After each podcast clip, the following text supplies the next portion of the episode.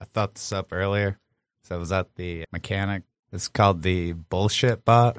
You know, a lot of people go to the mechanic and they could just lie to you because they don't know anything about cars.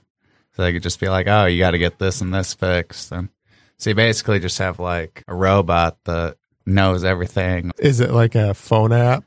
No, I like to imagine it more like Rosie from the Jetsons just follows you around. Okay. So it like detects if he makes up words for like car parts. Yeah, if he just Like makes the, something uh, else, it just does a little robot voice like "Meh, bullshit. But then you'd have to like quit lying yourself because it'd probably still like call you out as Oh, well. It can't shut off. It has to call bullshit on everything. You Everything. can't. Okay. Hello. This is Chris Young. Thanks for calling. So we started with Ryan's idea, which is a robot which detects bullshit. Okay. And you said you can't turn it off. No, you can't turn it off. Does it have to follow you around everywhere? Can you like make it go away if you need to lie? Yeah, I mean, I guess you could leave it at home if you really wanted to. You couldn't really ditch it at the bar. Be like, oh, I'm going to go to the bathroom. It would know that you're just trying to leave it there. Does it have like a supernatural ability to detect all lies? Or because it knows how cars work, it can like see what's going on under the hood and tell if the mechanic's lying. I guess it'd probably be sort of like a lie detector test. Oh, so like, Like, it you looks probably- at your facial expressions Yeah, and your facial tone of voice and expressions. and- yeah, Maybe it can like quick check Facebook. exactly. Why does it have to be a real robot? Why can't it just be an app? I mean, it could be an app. I just like imagining it as a real robot. Because you want to like pet it and have sex with it, or Exactly. both at the same time, I wanna like a pet it. weirdo. while having robot sex. Well, if you're going to have a robot, it's got to be full service. Is it allowed to lie to you? No, it just detects bullshit. So it can't pretend to have an orgasm Right, when you have no. sex with it.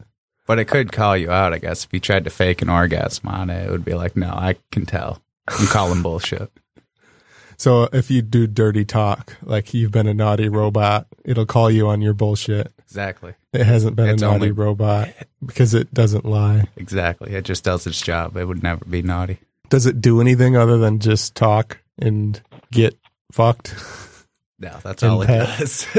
I just really Okay. want something that helps me out when, you know, you go to the bank and they're like, oh, we can only give you like 5% on that loan or whatever. You're like, no, bullshit. I can get 3%. Now, would you even need a phone if you had this? You could just speak into it. You could have it sitting on your shoulder like a parrot, and you could just talk through it like it was a phone. You could. I don't know if anyone could call in on it though. Oh, You- you're just hell bent on not making it useful at all. It's useful for like one, two things: calling out bullshit and being there. If, you know, you don't have a date that night. Any thoughts, Chris? How big would it be? Would it be something you can keep in your pocket, or was it something that you'd wear? Or All day I've been imagining it basically as a Rosie from the Jetsons just follows you around and okay, calls out bullshit. So you're picturing it small. Could it be big? Could it be like, don't you dare lie or I'll like kick your ass, like huge, like intimidating? Uh, that could be one of the upgrades. Yeah, you could get like a bouncer robot. that like punishes you if you lie. Yeah, be like the enforcer, just goes after you for lying. Okay. It's not perfect at detecting bullshit. So you can use it to practice your lying skills. Nah, So in a way it's going to create a generation of psychopaths. I'd like to imagine that it's perfect and it helps, you know, cut out all the lying and everything. So let's say you're visiting your parents. Right. You take the robot. Well, I would never do that because I only lie to my parents. Okay. I was going to say you're going to leave and your mom says I love you and the robot says liar. That would be an awkward moment. Yeah. But then again the robot's not perfect. right. It'll destroy relationships with its false lie detections. In the early stages, you'll tell your girl you love her and then it'll say bullshit. And then you're like, no, I told the truth. And then it just says bullshit again. But that'd probably be the perfect model because Now, let's say probably lying the whole I'm time. in love with your girlfriend. I'm going to hack your robot and make it say liar when you say I love you to her so that she leaves you, so that I've got a chance.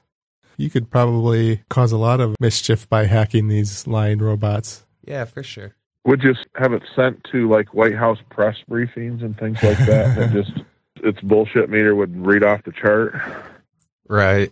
Is there a point at which the lies become too much and it spins its head around really fast and then its head explodes? Uh, yeah, probably if it was hanging out at the White House around certain people, it would malfunction very quickly.